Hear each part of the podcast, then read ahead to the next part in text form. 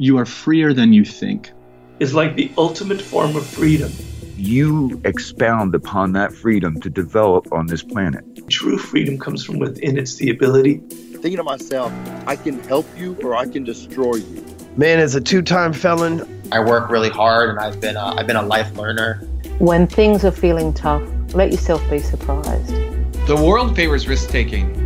Welcome, welcome, welcome to the Freedom Pact. I am delighted today to be joined by David Heinemeier Hansson, commonly known as DHH.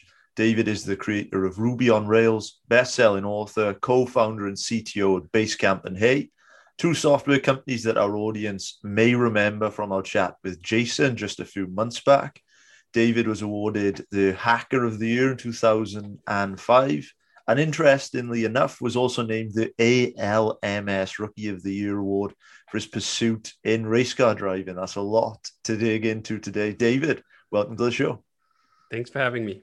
Man, such a pleasure. So I think that a lot of people will hear your achievements and they'll hear that CV and they'll think, well, this guy is done in 40 years while most of us couldn't in 400. So I would love to know what has really driven you to keep going professionally and to keep pushing the limits? Sure. Well, first of all, all these things you mentioned didn't happen in like two years, right? As you said, I'm 41 now, and I've had uh, quite a few interests over the years. And sometimes certain interests takes the the forefront, and I focus on those. But perhaps more importantly than any of that is that I have not allowed any of those interests or professional pursuits to consume my entire existence. So when we started Basecamp uh, back in the early 2000s, it wasn't like I or Jason were putting in 60, 70, 80, or 100 hours a week, which is often this entrepreneurial rite of passage that Silicon Valley and the American tech scene keeps lauding as both somehow honorable and um, commendable, and perhaps above all, required. If you want to be a success, whatever that then means, you have to do this. You have to let your life be completely consumed by work. And we just never did that. We, from the beginning, worked 40 hours or less. In fact, when it came to Basecamp in particular, our main product over all these years, the thing we're still working on 17 years later, that was created on 15 hours per week. I happened to be in school at the time. Jason was running 37 Signals, the company that became Basecamp as a consultancy. We had other clients. There were just a lot of other things on the plate. So when we went full time with Basecamp after it had launched uh, and been out for a year, 40 hours a week already seemed like a ton of time. I went from 15 hours a week to 40 hours a week. and was like, oh, what are we going to do with all this time? so the idea of spending weekends and all my nights and all these other things on Basecamp just weren't even in the register, which meant that there were time for all these other things. So race car driving, for example, uh, was a thing I did on the weekends, completely compatible with uh, having a job. All these other things, the the writing and so on, would be things we just took time out to do. So, for example, some of the most of the books we've written are kind of written in two ways. In one way, they're written over the course of 10 years. Rework, for example, our most successful book to date, which has sold over a half a million copies, was released in 2010, but it was written from 2001 through 2010 because we wrote the ideas in blog posts, we did them in presentation, we did them in all these other ways. So by the time it came to commit these things to a book, 80% of the ideas were already formed. It was just a matter of pinning them down. The same thing with Remote Office Not Required, which we released three years later. Those ideas had come out of working remotely for 13 years. It wasn't that difficult to, to pin it down. It wasn't like, oh, we have to lock ourselves in a box for two years. It was like, no, no, we're going to sprint. We're going to focus on this for like two months. And then that's going to be that. Then we move on to something else. And I think this serialized approach um, just as a way of compounding. If you focus your energies and attentions on things like two months of time, three months of time, after 20 years, there's kind of a lot on the list. It just happens to be that way. So, uh, sorry that um i think that that's kind of the story of it that it was never a um oh we're gonna break our back we're gonna focus everything on it. it was just like hey you can do multiple things if you don't let any of them consume you it's really interesting. And I remember the chat which I had with Jason, and I asked him, "Look, what makes what constitutes a good outcome at Basecamp?" And he said, "Well, I can tell you that a bad outcome at Basecamp is if we're working in our nights, if we're working on weekends, if our family hates us, this and, and I found that really interesting.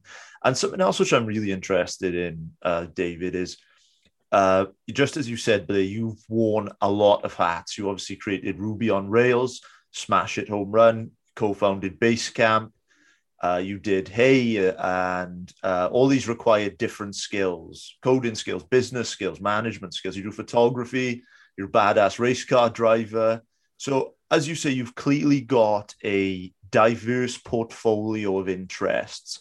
Do you think that it's better to have a wide array of interests, or is it perhaps better to hunker down and optimize? What where do you stand on that? Well, you almost sort of laid it up there in the sense that my approach has been that Renaissance approach that mm. all these pursuits that I've had have helped each other. My understanding of, of programming helped me become a better race car driver. My understanding of how to learn and become a good photographer helped me pick up um, race car driving or improve my programming. These are all sort of interrelated and, and they assist each other and to me it's not even like what is the most productive path it is what is the better life to live and that life for me is one of diverse interests because it's simply more interesting again that's just me i don't have the intellectual stamina to focus on just one idea for months or years at the time i just get bored and it's simply more interesting to mix it up and do other things. I think about this all the time with programming. I really like programming. I particularly like programming in Ruby on Rails, and I've loved doing that for 20 years. But I don't want to do that only. Much of the enjoyment comes out of it being one of the things you do. I think about this with um, uh, uh chocolate covered strawberries. They're delicious, right? but you know what? After you've eaten three of them, the fourth, the fifth, the 12th is not that delicious. It's kind of repulsive. And I feel like that about a lot of things, right? I like a slice of programming in my life. Let's say if I get to do programming for four or five hours a day, and then that's that's enough. It doesn't have to be all of it. It doesn't have to consume all of it. In fact, it's better when it does not.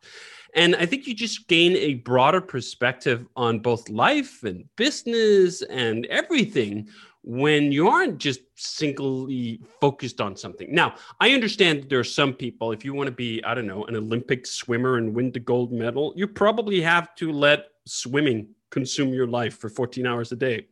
Um, although that's not even true. Um, this idea that athletes practice 14 hours a day is a complete misnomer. In fact, they rest and they do all sorts of other things. They have downtime and so on and so forth. But as the focus of their life that this is the singular pursuit okay fine. If you want to be literally the best in the world at something devote your life to it. All, all the best to you.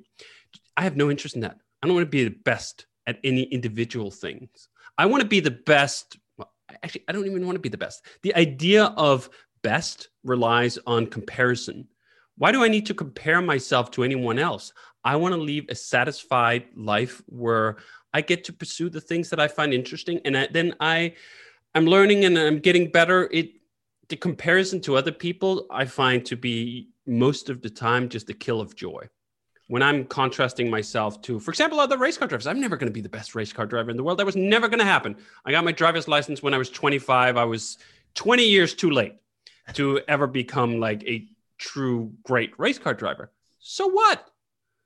There's so much enjoyment that can be found simply becoming good at something for the sake of becoming good at it, not for the sake of beating other people or being the best in the world, but the intrinsic motivation and satisfaction of unfolding your human capacities. That is just something I care deeply about and gives me this sense of contentment, which is relates to this other question I often get like, oh, so you've been doing all this stuff. What's next? There's this assumption that everyone is constantly on the prowl for the new opportunity that they're going to pounce on and if they've done something for a long time they're probably like done with it right?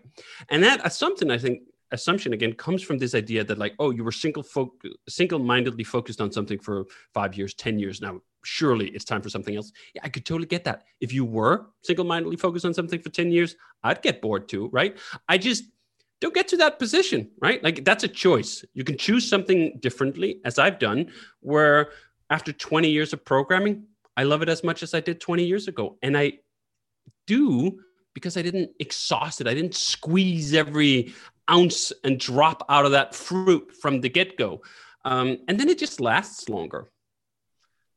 This idea you discussing by you is something which really um, hits a chord with an idea that Seth Godin said on the show when I interviewed him. And he said that he tells people all the time, look, stop looking for your passion, find something uh, which sparks some curiosity in you, and then develop love for it over time. Do you think that you've done that over time? You've maintained a healthy relationship with it in the long term? A hundred percent. In fact, that describes my path into programming to a T. I did not love programming when I started programming. I started programming because I needed programs, because I wanted things on the internet to happen.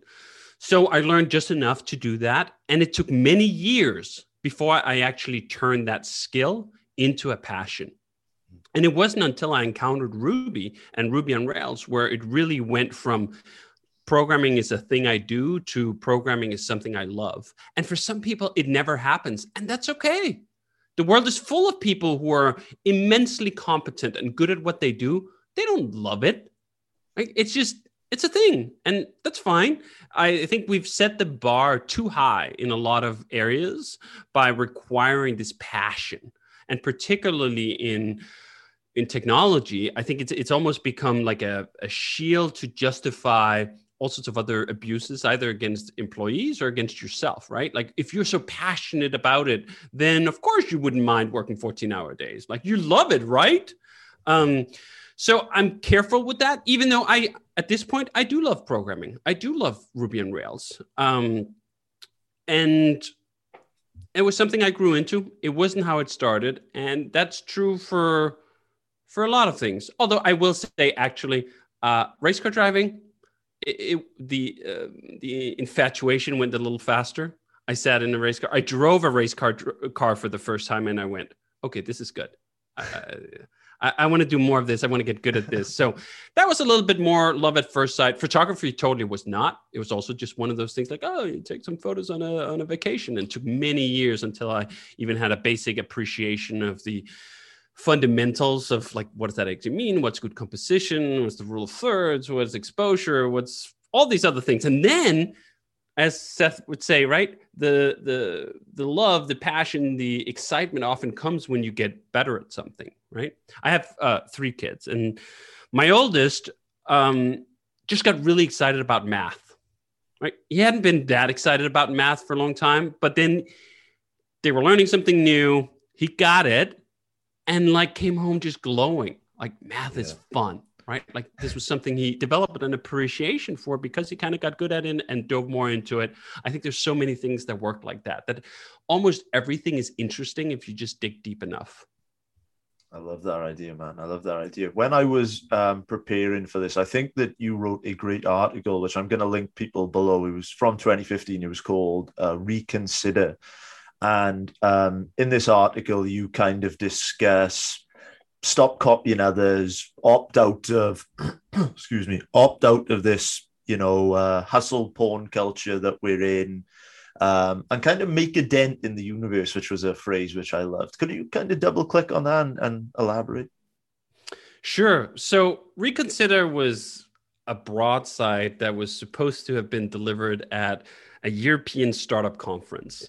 Um, I never actually appeared at that conference. I forget why, but the idea was to tell a bunch of people who are currently on a singular path to build companies in tech that there are many ways you can build these companies and right raising a bunch of money taking investor funding is one way i think it happens to be a generally a poor way that turns out to have very bad outcomes for a lot of people. Both all the people who work at companies who get killed because they don't turn into unicorns, and for society when those companies do turn into unicorns and they end up being the next, next Uber or Facebook or whatever plague they unleash upon the world. So reconsider is a plea to essentially think about like, do you know what? There's also another way of doing it. Let me tell you a story about how we did it, which was essentially the story of Basecamp. We funded the business with consulting revenues, so we never had to take any money. We didn't switch over to work on it full time until it could pay our meager salaries directly. That gave us a whole new level of freedom, which is this concept that entrepreneurs are usually quite in tune with. This is why they start their own companies in the first place, because they want to run their own show. And then they go out and get a bunch of investors who essentially become their bosses and can tell them what to do, right? And push them into areas and push them into places where they perhaps wouldn't have gone without that imperative that growth is the most important thing in the world. And I think perhaps more than anything else, it's a refutation of that concept that growth is above all else. Do you know what? No. Growth is sometimes a useful thing that happens to companies, very often it's a harmful thing that happens to companies. And the story of basecamp is one where we grew for a while very slowly. Um, basecamp was was doing very well back in 2004 2005 2006 i think by 2008 we were still only like seven people at the company.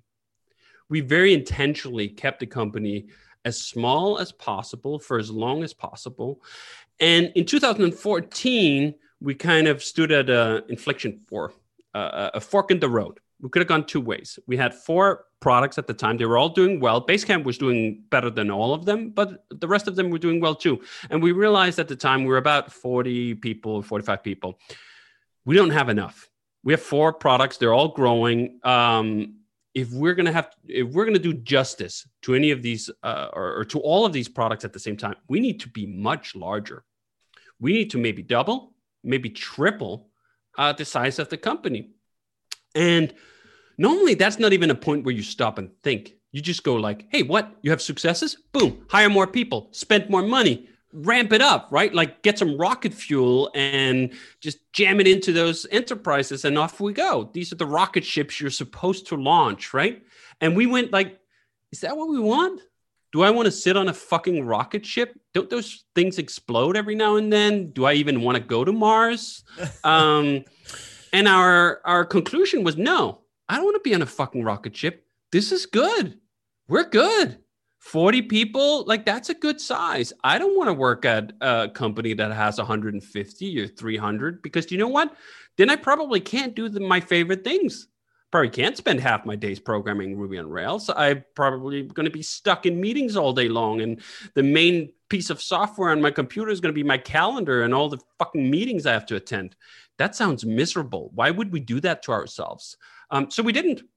We pulled the cord and said, you know what? We're not going to grow. We're going to divest ourselves of these other businesses. In fact, we didn't even divest ourselves of them. We just said, like, we're not accepting new customers for for the majority of these products. One product we tried to spin off. It ran as a separate entity for a while. We ended up sort of regretting that, and then it went the same route as, as the others. We just shut it off for new customers, continued to serve the ones we already had, and doubled down on working on Basecamp, which allowed us to keep the company at around the 40, 50 mark.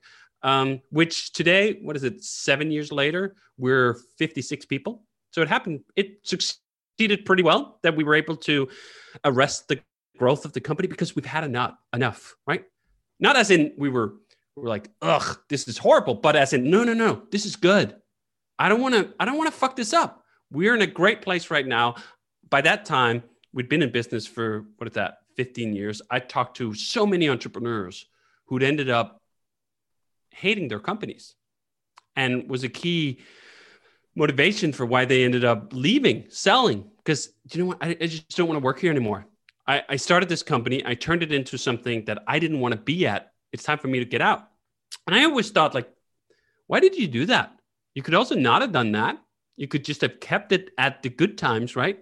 this came out of a lot of conversations that were sort of reminiscence in nature like oh man remember when we were a small company remember when we were just 30 or 40 people and we just make things happen and we just push things out and things were so much simpler we had fewer layers of management we could just move fast right and i always thought like that was a moment in time you could just stop there. So that's what we did. We stopped there. We we froze time so to speak. Um although not really we continued to work on the products but we froze the sort of the size of the company and our ambition level. We froze that. We don't have to grow revenues. We're making plenty of money. I by that time both jason and i have had accumulated enough right? Like what, what are we going to do with a with another zero on the bank account right like it's, not going to change our life in any way shape or form what is going to change our life and make it distinctly worse is if we turn this company into a place we don't want to work at anymore, and now what? We got to find something new and different to do. No, thank you. I love the idea of enough. And this was one of the things in which I took away from uh, my conversation with Jason. And the, the type of show which this is, is there are obviously type A personalities listening. And the concept of enough, it's the antidote, I think, to a lot of suffering. So I really love that idea. I think that uh, we've really touched on uh, uh, really delved kind of deep into you know sort of your career and the sort of underlying mechanics of how you've made some decisions as you just discussed today you mentioned earlier that you've got three kids um, i would love to know what would your best career advice be hmm well one of the things i have been happy about with my own upbringing was that there was absolutely zero pressure of anything in any direction beyond I want you to be happy. Mm. I want you to end up doing something that's fulfilling and interesting with your life. And if you're happy, we're happy. I think that's generally a good outlook. Um, it's an outlook that at t- is more difficult in certain societies than others. I happen to sit in Copenhagen right now, and that's where I grew up. Quite easy advice to dispense to kids growing up in Co- Copenhagen. I've also lived in the United States for 15 years. Much more difficult to dispense that kind of advice there because there, your career choices aren't just about what you find fulfilling, but they are existential in a way that are like life threatening almost. Mm. You end up being a starving artist that can't get health insurance and can't afford to send your kids to a good school or, or whatever. And things all of a sudden look quite different for you, right? Like just this uh, uh, follow what gives meaning in your life advice is, to use modern terminology, a privilege. And that is a privilege that is unevenly distributed around the world. It was a privilege that was available to me in Copenhagen growing up in a working class family that didn't have a bunch of money. Um, but it wasn't it wasn't a big deal. It wasn't a constraint on what I could choose to pursue. And I really come to appreciate just what a privilege that was. So I would like to extend that same privilege. Now, some of the things are different. In fact, uh, it's almost like the opposite, right? Like my kids are growing up on the opposite end of the class spectrum. They're growing up intensely privileged, not just in a which avenues are open to you, but in a very direct monetary and resource way, right? Um, and I think more about how do we as a family counter the corrupting elements that come with that, that come with that level of wealth. And uh, it, it's something that there, there's not an easy answer for. But I've been much inspired by a, a bunch of writing I've done or sorry, not writing. Well, also writing, um, but I'm mostly inspired by my reading to write, not the other way around. Uh, a bunch of readings I've done over over the past several years about sort of the economics and critiques of capitalism, and if the privilege that we have and the opportunities we can afford our kids are such that I can remove this capitalistic accumulation need this um, constant worry and focus on money as this pivotal, perhaps even primary pursuit in life, like that's what we should spend our money on or our time on, right? Like insulate them in some ways. And it's funny, I just had this debate with my wife the other day where we were talking about like, well, don't you actually have an obligation to teach your kids about the value of money, right? And I'm like, actually, I think we have an obligation to the opposite, right? Like freedom from understanding the value of money, because the value of money as a sort of operating principle in society is already far too dominant. In fact, that's going to be forced down their throat five different ways from Sunday uh, in all sorts of different directions. We should actually give them the antidote to that, right? The appreciation that money and whatever is is not the purpose of life. Uh, go back to what I found so liberating in my own upbringing was even though we didn't have the money, right? Like that they were not constraints for, and it wasn't like the the main focus area, and that I was free to get involved with the things that I found interesting for their intrinsic nature, not because that would one day turn into some grand career. In fact, when I was growing up, I spent the vast majority of my time on computer games, right? Which, especially at that time, there were a lot of parents I remember who were like, "Oh, you're wasting your time playing computer games." okay, so what? What does wasting your time even mean? I'm having a great time with my friends and exploring computers. That should be enough in and of itself. I mean, the funny irony would then be, of course, that this interest in computer games led to an interest in computers, which led to the career that I ended up with, which turned out okay. okay. So, um, anyway, th- these are the things that we're kind of, I mean, struggling with is a big word, and I, I sort of cautious about using that because in some ways like we have the opposite of a struggle right? Like in, at least in terms of um, resources and so forth. But that doesn't mean these these these problems aren't real. And I, I think if if you have attained the level of success and wealth that we've been blessed with making sure your kids don't grow up like totally fucking assholes is is one of the prime directives actually I, it should be for everyone right like make sure your kids don't grow up like assholes. But it seems like there's an extra risk factor if um, if you happen to be at that uh, whatever place where we are. I love that, man. I love that. I thought that was a fantastic answer. Um, I'd love to uh, bridge this conversation. So we've touched on career now, and one of the things um, that has come up a fair bit in this conversation is kind of learning. Clearly, you're a guy that has adapted very well to multiple fields, like you mentioned, Ruby, photography. Uh, you've had, obviously you would have had to learn skills in business, in management, race car driving. Um, how do you approach learning? It's a good question, and originally it was not something I thought about. I think getting into programming, for example, it was not a conscious uh, approach. Oh, how do I learn this? It was just sort of dabbling through it. But I will say that I used that experience of learning how to programming, becoming good at programming, and kind of tried to extract some principles I could apply when I were trying to learn other things. One thing was um, embrace the mind of the beginner. You're going to suck, and that is good. In fact, in many ways, it's more fun to be the beginner because the progress you're making is so rapid. You go from totally sucking to being like barely competent in very little time at all if you're putting in some effort, right?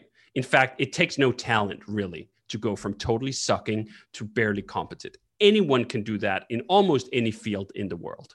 Um, and that's fun. That's where like the neurons are really firing, right? I remember like the race car, for example, I would uh, when I was first learning that, I'd sit in a race car, I, I do my laps on the track, and I just come out of it like just like my mind, like the galaxy brain meme thing, right? Like I've learned so much. There's just so many inputs. This is this is amazing, and to treat that as something special to be cherished, not something to be ashamed of. Oh, I suck not like oh man i suck. This is really bad. It's like no oh awesome. I suck. It means i can learn so much so quickly and i can progress at a furious pace and that's going to be a lot of fun.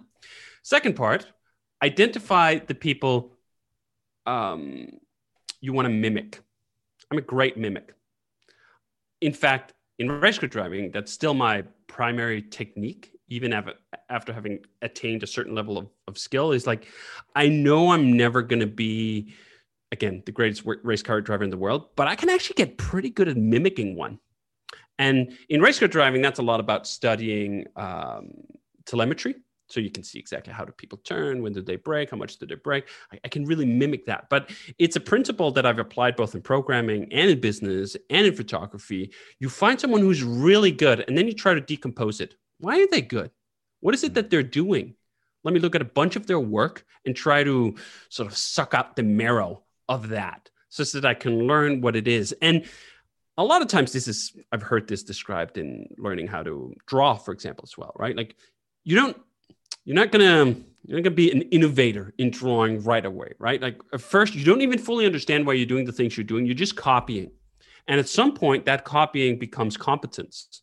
And that Yes. competence can then be used to create your own stuff. But there is a phase where like you're just copying. You don't even fully know what you're doing why you're doing what you're doing but that's okay. So that relies on spotting some experts that you want to follow and just sucking sucking it all in. And again that again relies on this idea of reducing the space for your ego as much as possible right? There are people who quite quickly become to like a basic level of competence and then they're kind of like well you uh, you're not going to tell me what to do. I saw this particularly in race car driving right? Someone would show up and like they'd have some bare level of competence and like no one was going to tell them how to get better. And they just never did right? They never got better. Because if you already think that like well i'm good enough and i know it all then um, you're not going to improve. Which then leads to this idea of picking your stage. Let's use the race car driving example again. Like you could become the best race car driver at your local track. Like okay.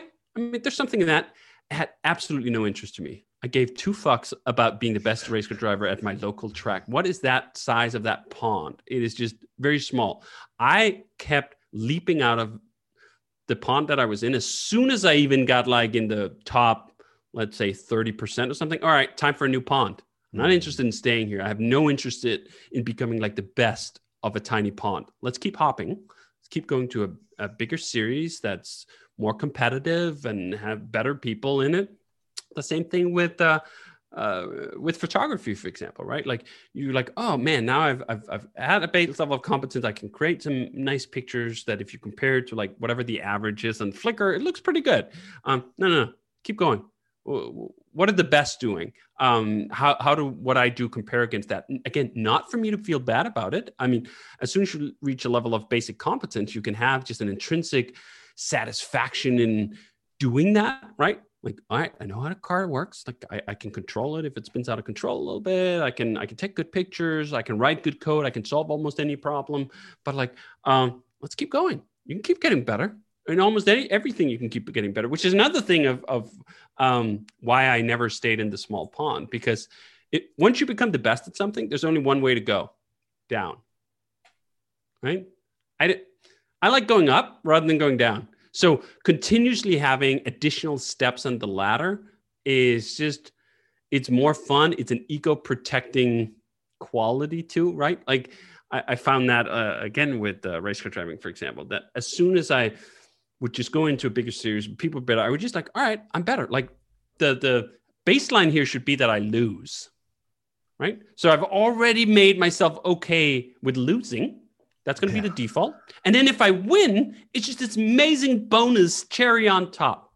Um, and I think that's another technique for protecting your motivation, such that you don't get discouraged when you're not the best, when you don't win, when whatever, whatever. Just assume that you're not going to because you've put yourself in a place where that's the default. Um, and then everything else is gravy and everything else is bonus. So those are some of the techniques that I used in successes fields. And I'm kind of almost now looking for like another place to apply that. I've done race car driving, for example, for like what 12, 13 years. I'm kind of getting at the end of that. I've I've reached the plateau that I'm realistically not going to improve upon. There's not a lot of 41 year old race car drivers who sort of get better after after the years, right? You just le- reach some limits of your reflexes and, and whatever which is which is great. I've had a wonderful time. That's the other thing is to realize that most things come to an end at some point and that's okay. It's a wonderful time. I, I use that um, stoic technique of negative visualization where you imagine all the sort of worst things that can happen and how things might end. For example in business this is one of the ways we find the strength to commit to our courage commit to our kooky ideas is to have factored in up front do you know what there's a good chance it might fail you know what they might fail so spectacularly that we pulled the company down with it we made egregious errors and we're going to blow up the company and if that happens I'm going to make myself okay with that outcome up front. I'm going to think like, do you know what? We got 20 years. What a run. Who gets to stick around for 20 years in the internet business? That's amazing. So anything that happens now after these 20 years, like it's just gravy. Oh, we got to go to 21. Amazing. Already most people don't get to do that. So if it should all stop tomorrow because we've made some egregious error, the market totally shifts and we miss it, I'm still going to be like, that was great. No regrets. All good. Jason went again. Jason, when he was on the show, he said that if it all ended tomorrow, he said I would never start another tech company again.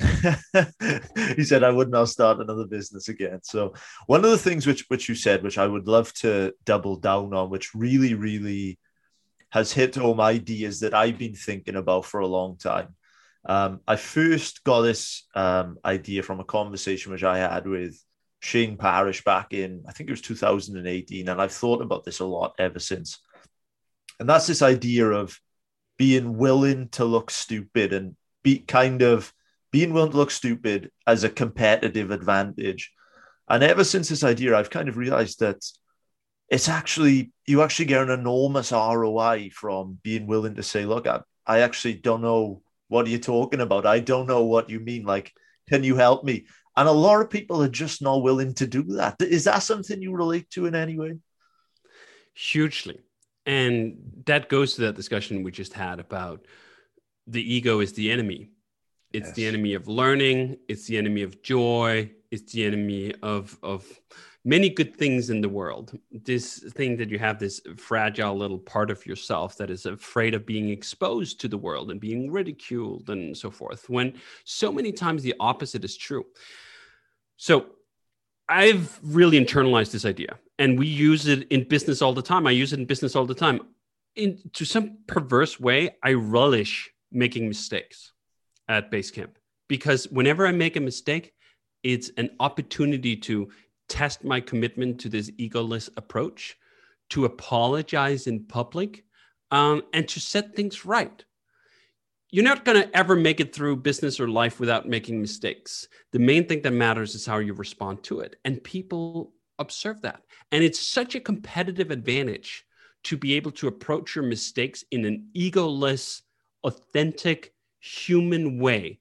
Because not only is it sort of difficult for most individuals to do, it's almost impossible for corporations to do.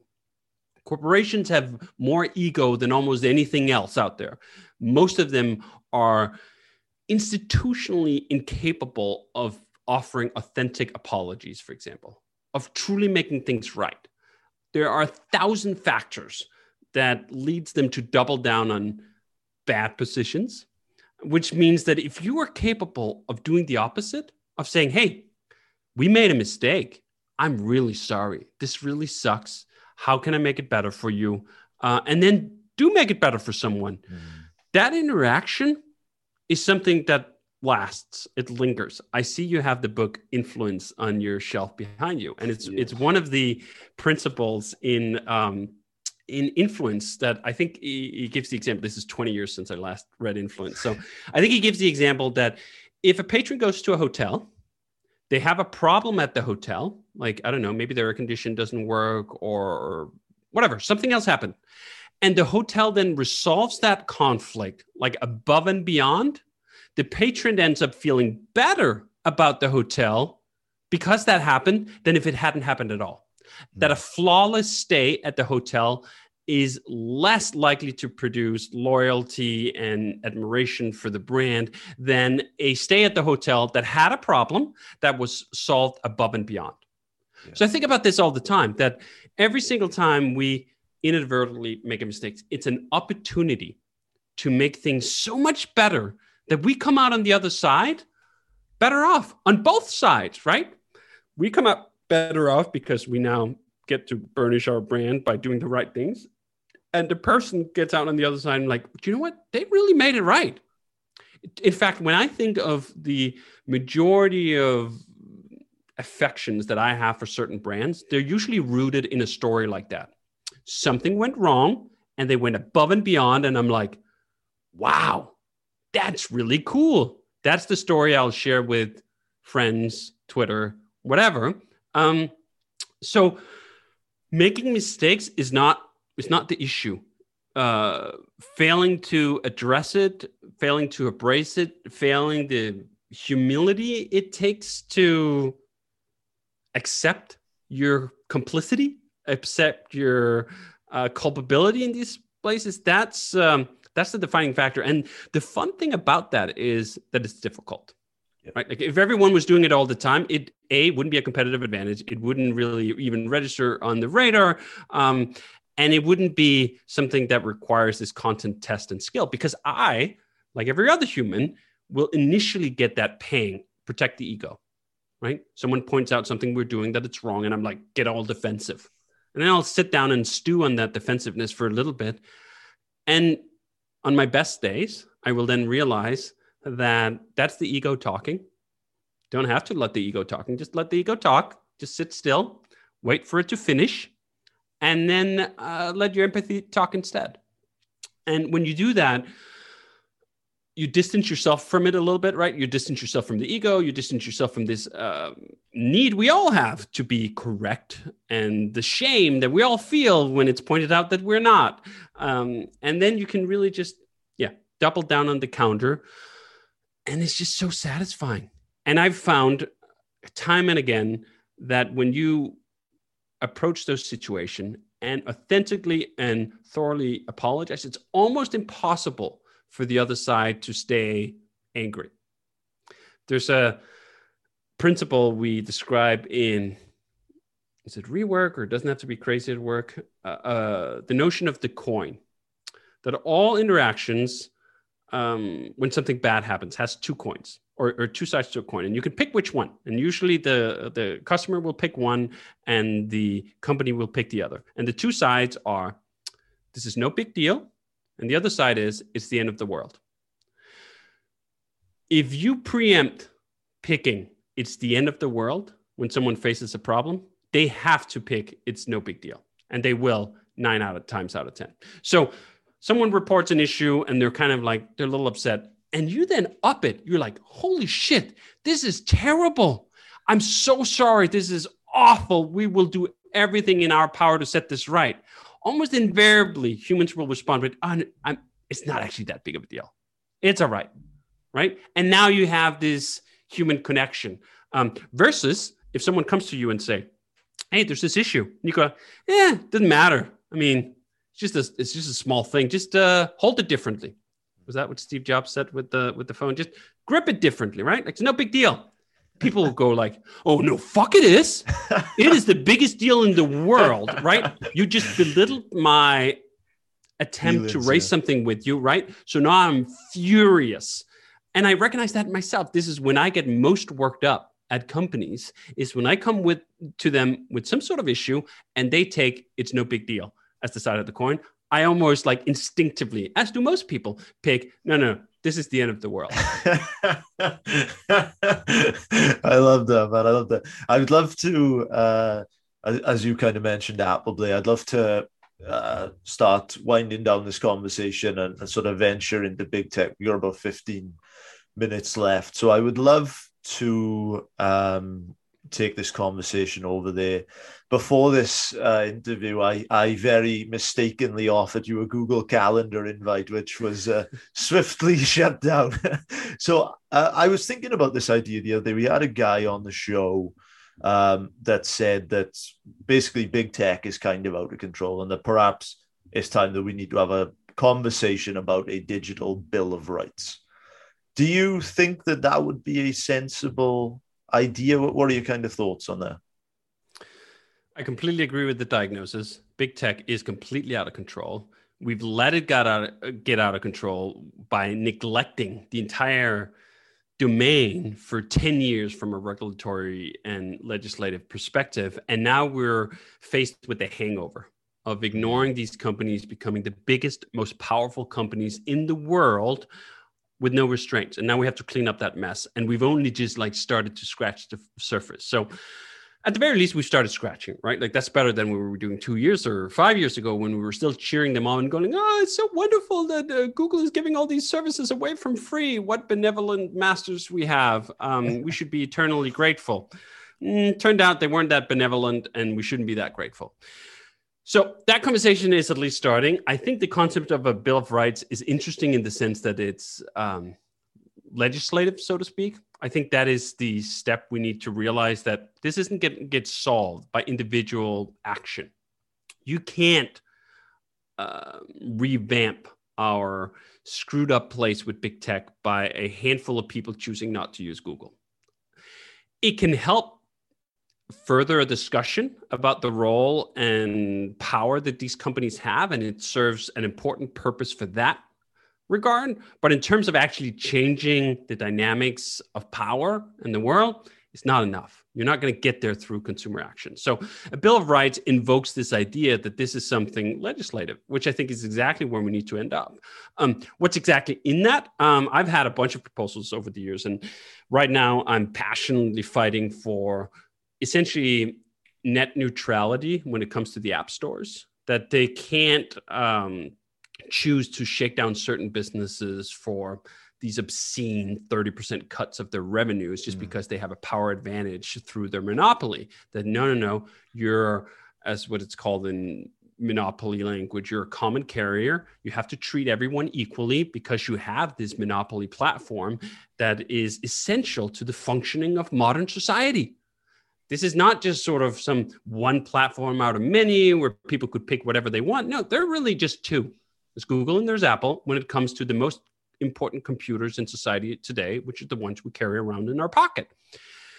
It's completely untenable and uns- insufferable that these companies then exploit that power to shake down businesses and make things worse uh, for consumers. So that's one aspect of it.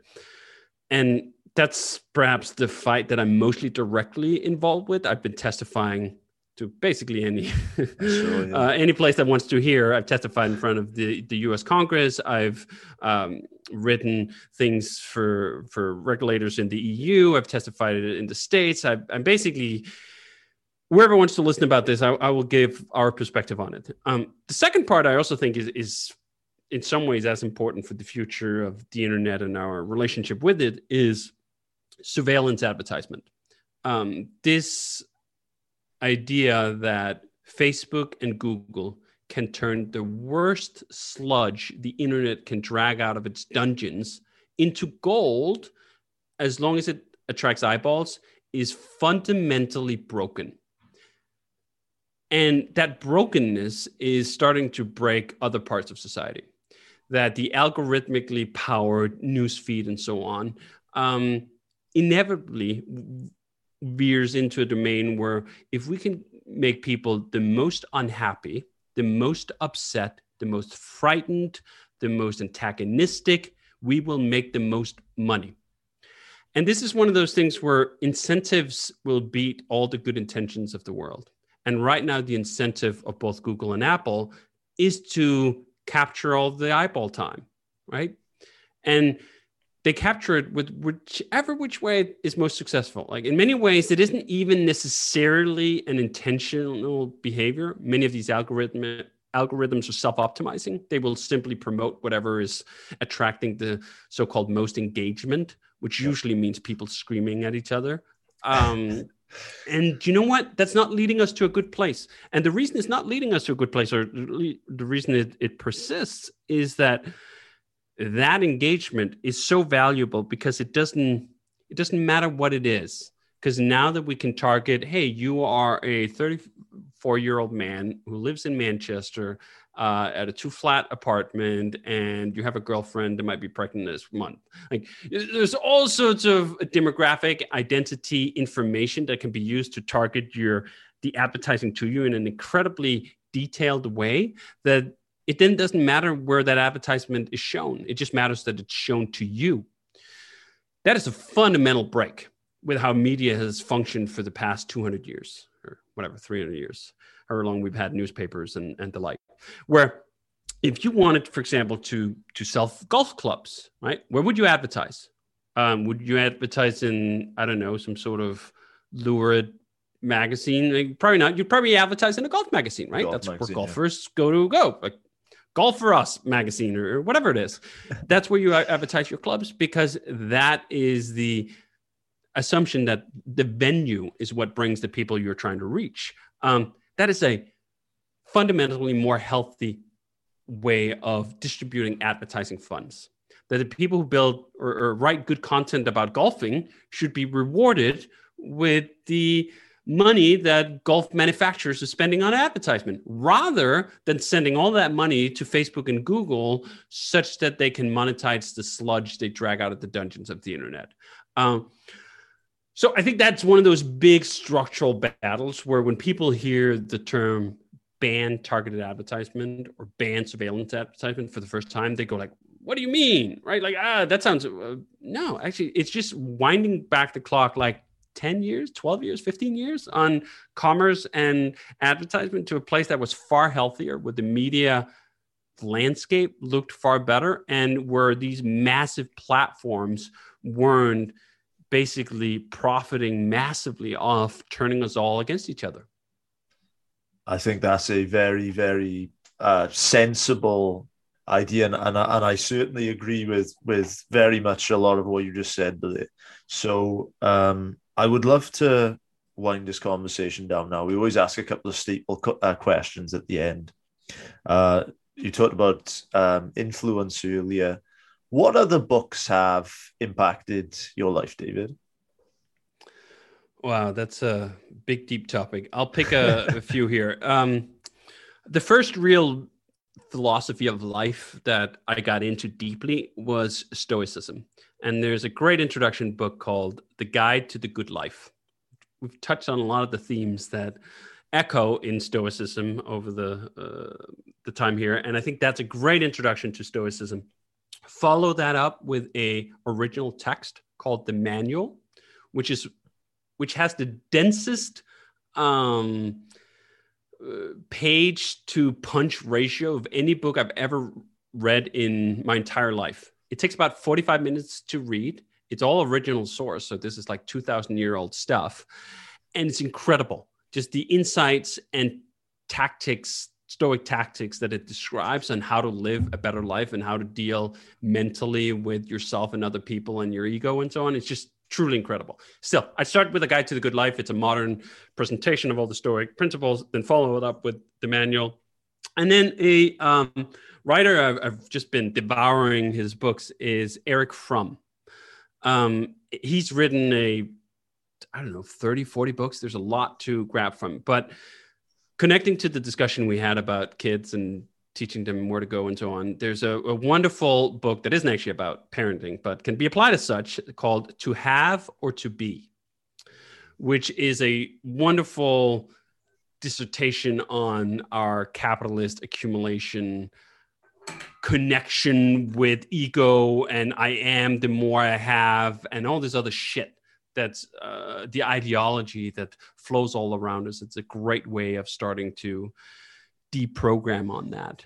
Um, and then let me for for many years I didn't read any uh, nonfiction at all. I didn't read any novels just because I was obsessed with whatever non uh, fiction books. But I've I've come to regret that late start. But I'm trying to make up for for lost time. And perhaps my favorite um, novel, as of yet, is um, The Trial by Trial. Uh, Kafka. It's just a it's a book I think about all the time.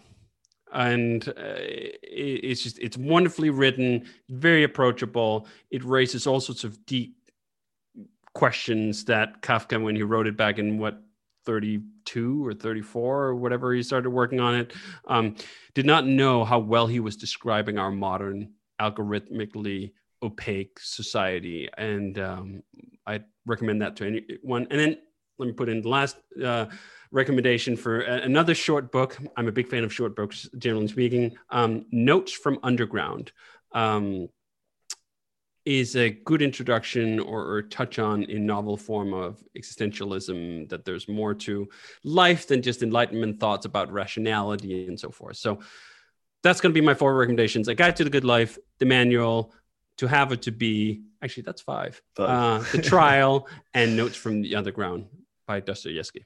I will include all of them in the show notes. I'm excited to read a couple of those myself. So, my last question for you today, before I ask you to sign off and direct our audience wherever you would like to direct them, my last question for you today is what makes a life worth living? I love that question because that's been the focus of much of my reading and much of my pursuit. I don't thankfully there isn't just a simple quick answer to it um, let me just sneak in a, another book recommendation that tries to answer that directly which is man's search for meaning by viktor frankl um, which essentially decide or um, sort of posits that the purpose of life is to find meaning and what that meaning is is up to the individual. But finding that meaning finding a reason to live it's also a theme that goes through existentialism that this isn't something that's ordained from above. This isn't something we get from the gods or from nature or otherwise. This is something we have to find for ourselves and we have to pick it. I found it in many of the things that i do. I found a deep sense of meaning. And i think it's one of those things you kind of you know it or you feel it when you grab it. It's a little like love in that regard. And if you aren't feeling it, you got to keep looking. Um, a, a, a, final recommendation, not really for a book, but for, for an article, is um, Bullshit Jobs by David Graeber, who describes that somewhere between a 30 and 40% of people who work today believe that their job has no purpose, it has no meaning. And if they did not do it, the world would tick on just as well that's a tragedy. It's a, a, terrible place to be. And if you are in that group and you haven't found the meaning in it, um, maybe you're so lucky that uh, it doesn't matter because you have great meaning outside of work. But I'd say you gotta we gotta keep looking. It, it, we, we can't live as a as a world as a society with a third or more people thinking like there's no purpose to what I do.